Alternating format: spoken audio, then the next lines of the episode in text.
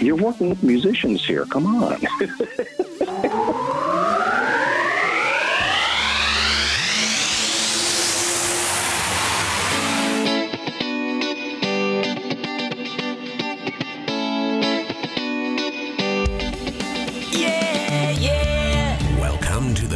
the Each Day podcast radio show with Bruce Hilliard. Today and every day, reaching out for innovative ideas in every way. Today's show is brought to you by your future. It comes with a lifetime guarantee. Ooh, make it better stay now, baby. Welcome back, my friends, to the show that never ends. We're so glad you could attend. Come inside, come inside. Today's guest is one of the last people to work with the late, great Keith Emerson. For you young folks, he was the E in ELP or Emerson, Lake and Palmer. It's worth a Google. Check it out, you'll like him.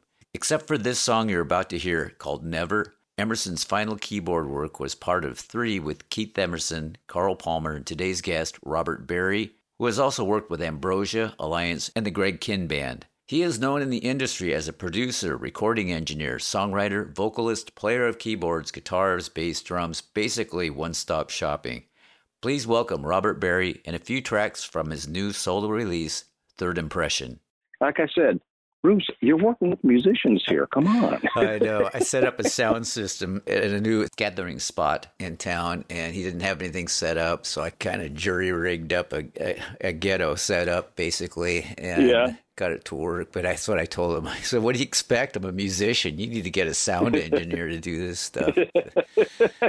John Lappin sent me an email saying you had a new release, and I talked to you. I looked it up. It was two and a half years ago after the rules have Yeah. changed came out, and I that's been a long two and a half years, including a pandemic, and God knows what we've been through. A lot. What a year. That's for sure. Huh? And for me, the rules that changed went far beyond my wildest dreams. I did it because at that certain point I felt I should.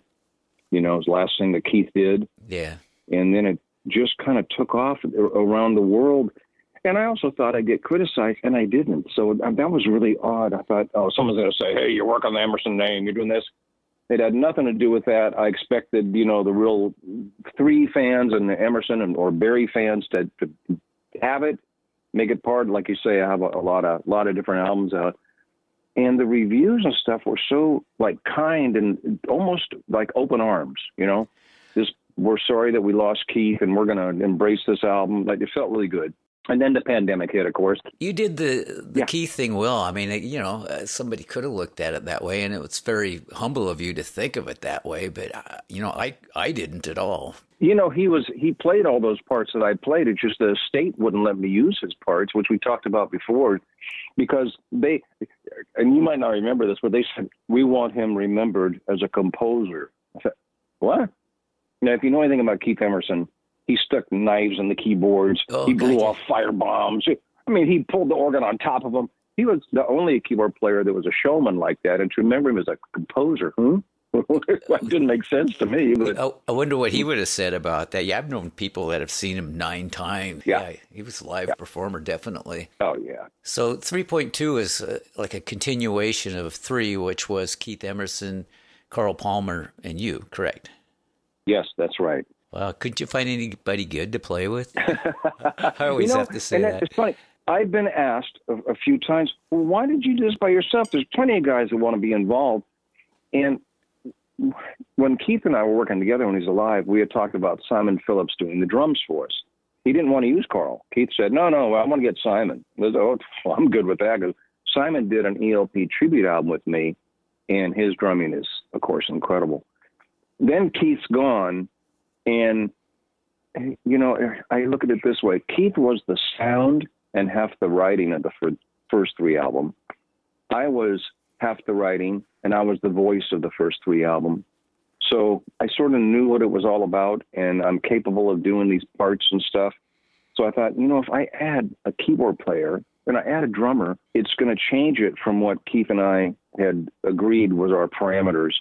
And I can actually complete those parameters by myself. So for this three thing, and I was going to put it to bed after the rules had changed. That was it for me. You know, mm-hmm. I said, I'm going to do this one. I'm going to do exactly what Keith and I talked about, and that'll be that. And that's why I didn't use anybody else. It wasn't that, hey, look at me, I can play everything. It was that nobody else would have had the thread of what three really was. They weren't on the inside of it. And I, I've been in enough bands and had enough projects go on to realize how it starts to go in different directions, which you want. You know, if Simon Phillips plays on the album, you don't want Carl Palmer out of Simon Phillips. You want Simon Phillips, you know. So that that's what I did myself. The reason I did this third impression, because the record company called and said, "Look, we've got a lot of albums. This is Frontier Records.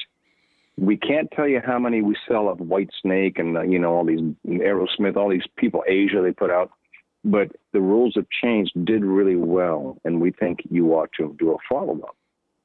And I said, "Well, I only have one song I didn't use, and I really I don't think I want to do a follow up." They said, "Well, think about it because." not many albums do that well. And I, I, was kind of intrigued. So I said, look, if I can write seven songs that I'm proud of and that I think that Keith would have wanted to work on, then I'll go back to that one song I have uh, called Never that's nine minutes long and I'll finish it up. And what I didn't, we talked about, you know, the pandemic and everything that's happened the last two and a half years, but the response to the rules of change really kind of empowered me um, lyrically and everything else, and of course the loss of Keith took me to a new sort of deeper place in, in my my heart and my my soul, let's say, for writing lyrics and things. And I, came to this realization that, well, you know, if I do this, this has to be like really important stuff and has to come from my heart. And so I wrote these songs, and I said, well, I got seven that I think he would have worked on and that I actually like. And part of that is moving where I would move past three, because I knew if I could put this album out, I had to do something that took me to the next thing I was going to do. So this album's a bridge to that. Then I got to finish Never, and I sent it to Aaron Emerson, his son. I said, Aaron, they want me to do this album now. I'm I'm sort of on the cusp. I, I said, uh, I can do it. I have the material, and I have this one song your dad. What do you think? And he said, Wow, this is really a great piece of music. You should put the album out.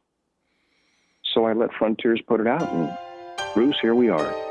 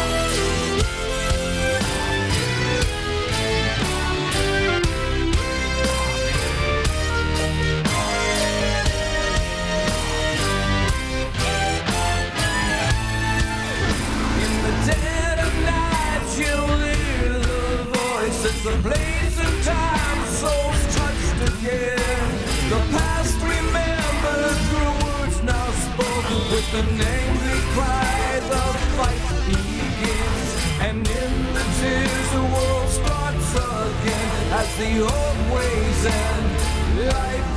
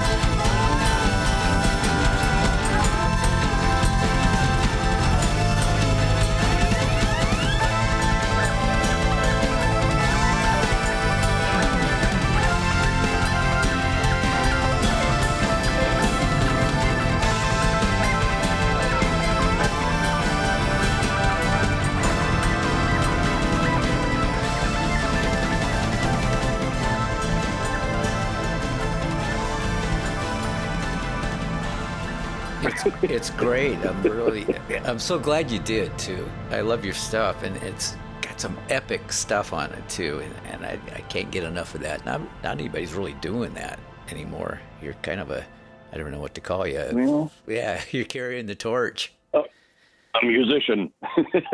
the derogatory term, You- musician. You're a pretty humble guy. Uh, I'm looking for other names on it. Uh, did you do everything? Yes. And the- again, that is the half, only half that album of the new one, the third impression, has the three sound and style. And I have all the stuff that, that Keith would use. I have a Moog, the Yeah. Korg Oasys keyboard. The, you know, I have all that stuff. In fact, Keith got me a lot of it. We were working together way back in '88. Um, and we had gone past the drumming of the original album with Carl into something a little more solid and a little heavier beat wise. That was one of our parameters, you know, for what we wanted to do. Yeah. And I would work up the demos at that point when Keith and I were writing, you know, over the phone and stuff. I'd, I'd work up the demos and I'd send it to him. And it just, it just worked. I, I can't tell you why. It, I do that for a living every day. I play all the instruments and everybody's songs. You know, that's that's why they come to me. But I can't tell you why the style um, remained the three sound and style, except for that I was part of it. You know, I was either half or a third, however you want to look at it. So Third Impression came out in February, correct? yes, That's that's cool. So it's on all streaming platforms and wherever toys are sold. That's right. It's it's everywhere. I I got to tell you again, um, the rules of change got the best reviews of my life, and I hate to say it because that's it's going to jinx me, but third impression is getting better reviews than that. And Oh, no I mean, way. I oh my god, I couldn't be happier. Um, especially since half the album moves toward what I feel I'll do in the future, which is you know other influence, the Celtic stuff. Uh, you know, uh, uh, Zeppelin, John Bonham drumming kind of influence, all the stuff that I love. Um, this album kind of goes toward that. It takes the progressive stuff, the epic songs you're talking about, but it also keeps the AOR part, which has the chorus, the, you know, that hook chorus, or something you can remember once you listen to the song. And uh, I, I'm so thrilled with the the response. That sounds like I'm just doing a press interview with you, but Yeah. I'm very serious. I did not expect people to like this better. I thought, okay, well, we got the one song you wrote with Keith. That's good. The rest of it, forget it, right? and it hasn't been the case. Your passion is infectious, though. You know, not a good time to uh, be saying infectious, I suppose, but we'll come up with a better term. But con- contagious? No, that's not good either. Uh, it's going viral. Yeah. no, it's still bad. I can't find it. But anyway, yeah. I'm starting to itch, Uh, dude. And just to talk to you is wonderful. What was behind Top of the World in the writing of that? I got to tell you that that song, I, I had this thing in mind, and I wanted to honor, without her knowing it, my wife Rebecca, and how much some other person, doesn't have to be your wife, could be anybody that you know is there 100% supporting you. When you walk in a room, they say, Oh, have you heard his new album? Whatever it is, you know, or when you get home after a long day, they say, Hey, you seem tired. Whatever it is that supports you and makes you feel um, like you can take on the world even though things are beating at you. That that's what Top of the World is about. And for me, it's about her. Um, 'cause she sort of changed my life to being happy all the time. It's it's it's just a weird thing. She's a second grade teacher, and she's just happy. She makes the most out of everything. She never says a bad word about anybody. And so I said, I, I want to write this tribute to people like that. And for me, I'm, I was modeling, you know, my feeling about the way she is. But then I thought, you know, I think as I was writing it, this might be the first song on the album. I want to throw people a left curve in the introduction. I love this kind of Celtic acoustic guitar kind of stuff. Yeah. I'm going to make the first minute of this so non three and so non keyboard that when people put the album on, they're going to go, well, I'm going to keep listening, but this isn't what I was expecting at all. Now, that was a risky move on my part, but Keith's gone, and I don't, I barely felt I had the right to do this album with, with the one song, you know. Um, so I want to make sure that people knew that I was moving on from the from the three sounds. So I gave it to him right between the eyes first song, expecting criticism. And again, I would say half the people pick that as their favorite song.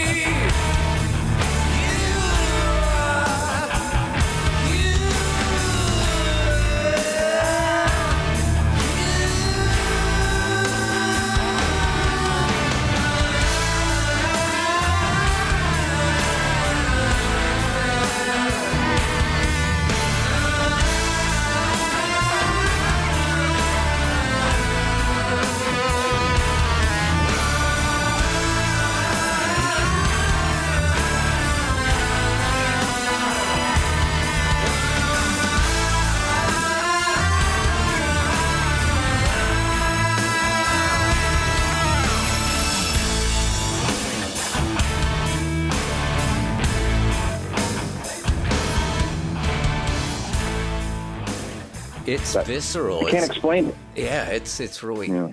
really emotional. I think. it. It is, and to me, I've always been super positive. I my mom was positive. You know, when I was little, she's always positive. I got that gene. Always been positive. That's uh, a lot of my lyrics and stuff are, are looking at a positive slant, even if it's a negative subject.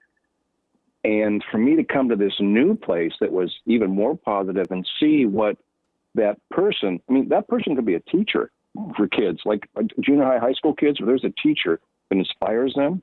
It can make such a difference in their life. Yeah. It's a, you know, and it's maybe not even a mentor. I, I had a teacher in high school that was this crusty old English teacher, and he lived in a boat in Santa Cruz Harbor. And all other teachers used to say, "Oh, that guy, he's so weird." But I was so involved in my band that I, you know, I was a C student without really trying. Then my parents are okay with that. You know, hey, if you get a C, you pass, you're good. You know. so he said, you know, he called me in. He goes, you know you're not really engaged in this. He goes, I want you to write me songs and make me movies for your your uh, papers. I go, what? Yeah, take your eight millimeter film camera and then write some music to it. And I did it, and I got all A's, and I was so engaged that I feel like he didn't mentor me, but he inspired me because he looked at me and said, "Hey, you you can do this. Try it. See what you think." That's Those kind of people are all around. He must have saw that in you because you were thinking at a different level. You must have been pretty bored with the other stuff. And in order to You know, uh, to do that, yeah. you'd have to visualize it and you'd have to hear it and in your head like you do. And I know you can do it because you do it all the time now. But for him to to recognize that Mhm. and do you, yeah, it must have been flattering. It, it was well, it was nothing to me except for okay, I get to write songs for English.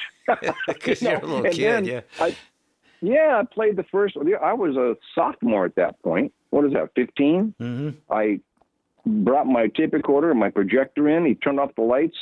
I had to start the projector and then tape recorder. I had to practice that at home. Sync that was the up. hardest part of the assignment. Yeah. yeah, to sync it up. And I played it, and the class loved it. And see, that's another thing that that happened to me because of that. Not only did he have me do that, in the class, oh, that was so cool because they had to write papers and they would rather be making movies. But he asked me if I wanted to play with my band at the lunch um, quad, and I said okay. And I was I was a pretty shy kid, and I didn't have a big mouth like I have now. but. I said okay, and I brought my band into the cafeteria actually at lunch, and even though we were playing somebody else's music, I got a standing ovation. The very first there was three lunches. The first a standing ovation. I'm like, what the hell? I mean, these things from this one guy empowered me, like the song says. You know, Oh man. um, it was just the weirdest thing. My, of course, my dad had a music store. My mom sang in my dad's band, so it was all around me. But you don't, I don't, you don't identify things. You know, when you're eight, nine, ten years old, maybe back then. Maybe now more so because there's so much social media and people see these nine-year-old girls playing "Eruption" by Van, Eddie Van Halen on guitar. You know, yeah. but back then we weren't exposed to so much, and they this guy drug this out of me organically. It, it was a real experience with real reaction, and that's what happened to me years later with you know I'll, I'll, I'll say Rebecca. She doesn't know that song's still uh, inspired and about her. Really, it's about people like her, but that was the inspiration. So one of these days. She'll say, "You've done an awful lot of interviews. I should read one." She'll see. well, the the standing ovation's cool. I, mean, just see up there. How old are you when you do this? Um, that was a year. That was I was 16 then. Okay. So it was a, you know like junior junior in high school, and that that totally unexpected. And so I could see up there. Okay, I'll be here all week. Tip your waitress. I'm out of here. yeah, you know what I thought? It was. I can still remember feeling it. I go, wow, it doesn't get any better than that, Yeah. right? Because that was the top of the mountain for me at that point. It, little do you know, like like with Third Impression, I thought the rules have changed was the deepest lyrics I've ever written because I lost Keith right in the middle working on that, and that hit me so hard and emotional. on many levels. One of them being that I'd never be able to do another three album. The other one being that he was my most famous, cool friend that a guy could ever know. He was just so funny and everything. There's all kinds of things, right? And here I get this third impression out, and it builds to the next level again. And I, it's hard to explain. I mean, I'm, I'll rattle on forever, you know. it's cool. What was the thing? It was Keith having trouble with his hands, or what was the deal with him? I don't know if you want to dwell on that anymore, but if. Uh, sure. I'll give you a little bit. It, people think that because he had an operation on his right arm, that he couldn't play as well as he used to, and that was taking him down. That was really bugging him.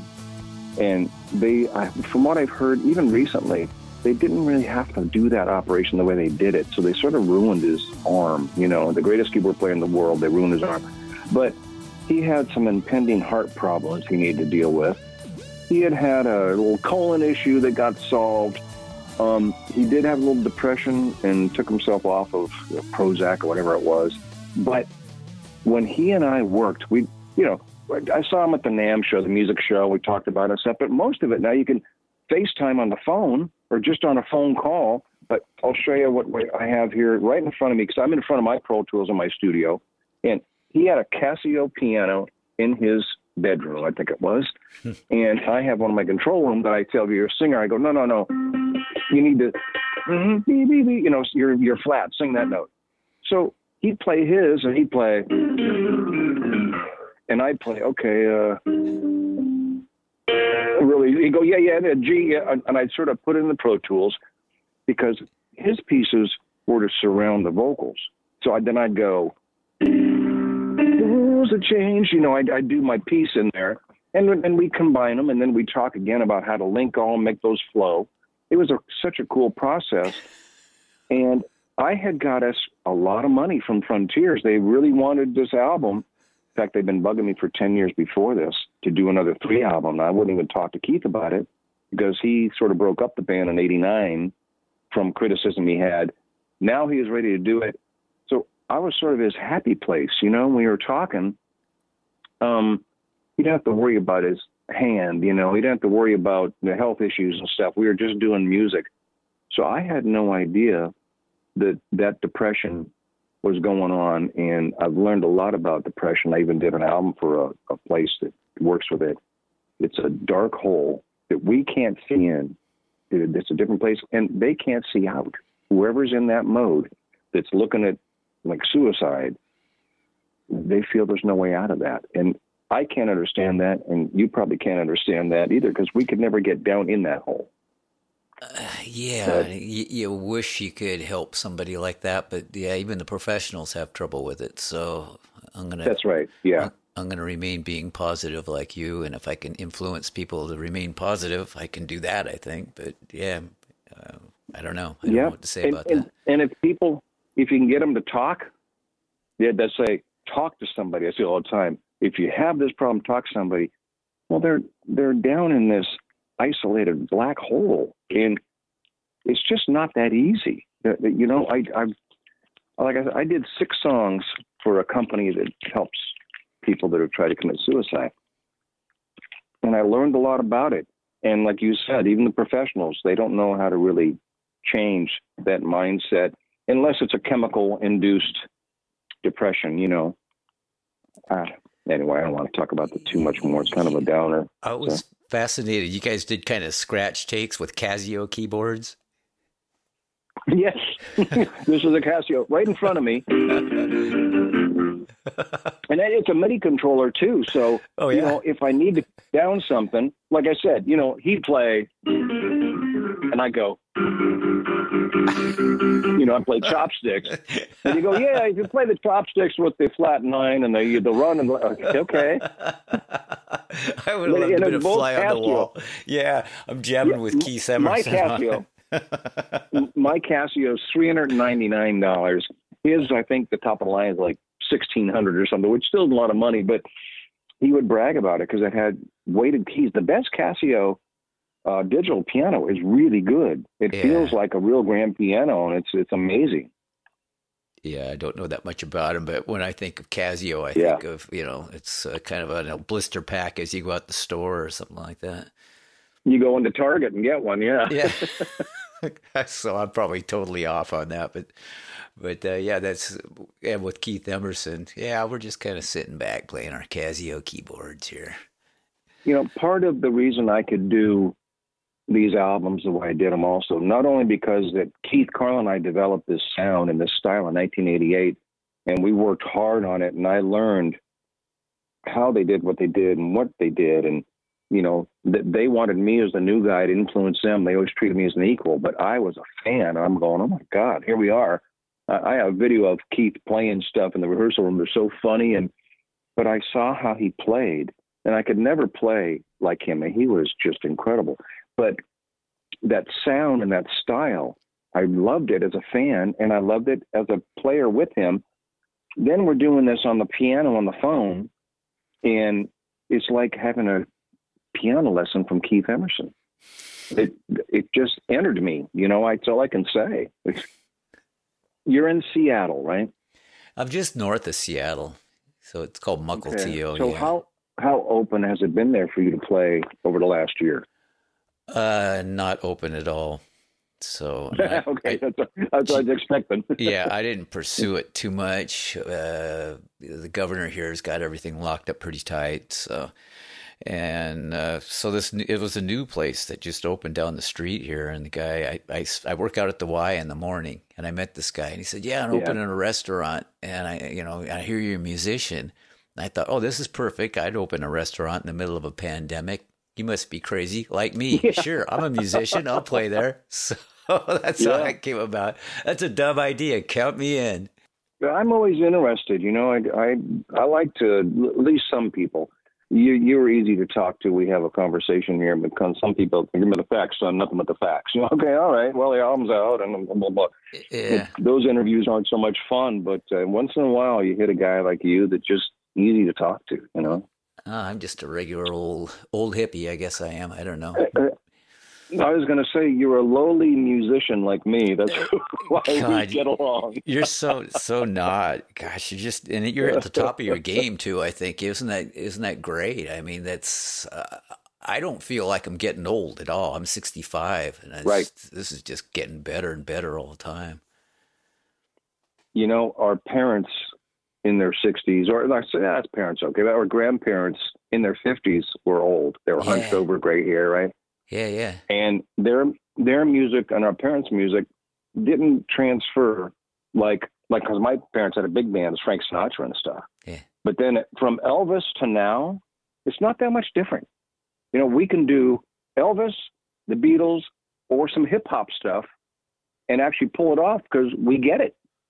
So it it's odd the way music is changed, but I don't know, not that much. You know, I do a lot of young girls uh, songs down here, the hip hop stuff. I love doing it. I'm capable of doing it. I have the, all the drum loops and stuff.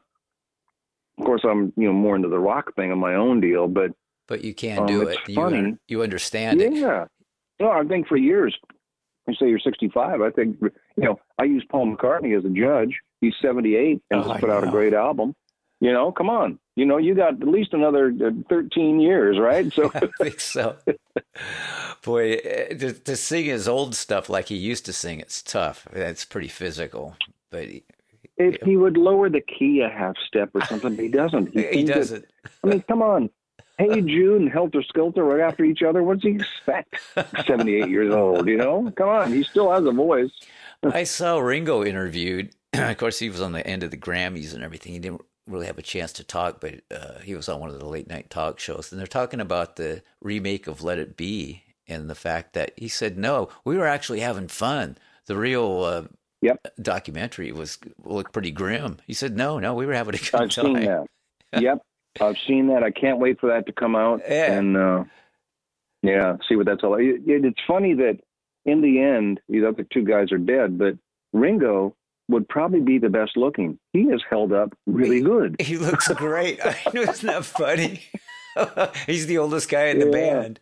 Oh, here's a piece Yeah. of trivia. He's left-handed, so the only survivors are left-handed. Oh, that's interesting. Uh, I, I knew he's left-handed because he plays right-handed, and it makes his style Yeah. hard to copy the feel of it. yeah, I saw some video on that. I kind of didn't get it, but I always thought, "Oh, God, you play good.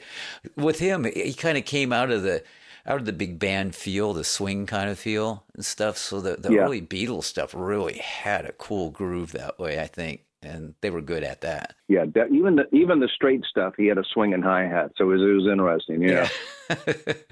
Well, Yeah. I sure appreciate your time, man. This Yeah, was yeah, really, this glad a lot of fun. A good way to start my day here. I got a session coming in a few minutes, and okay.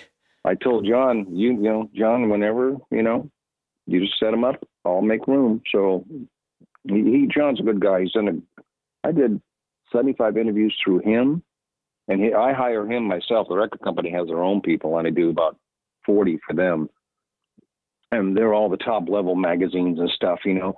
And I find that guys like you, that have listeners or readers, whatever it is, if you only have five of them, they like you. They're more faithful. They're, they're closer in your circle, and they'll check it out. Where these sometimes these big magazines get no traction for our sales and stuff at all.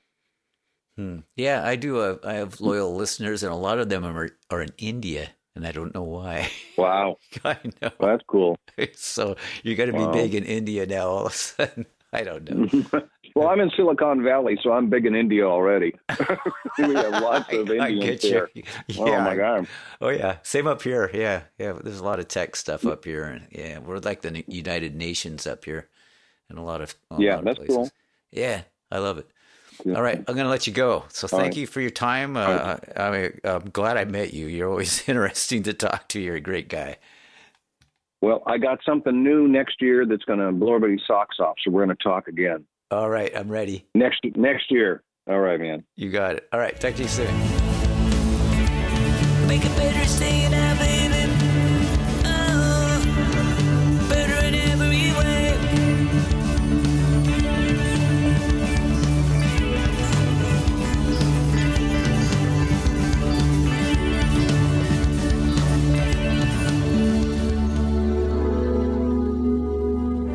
Listening to the Better Each Day podcast radio show with Bruce Hilliard. We'll be back with a new horizon, but until then, honor the future. It comes with a lifetime guarantee.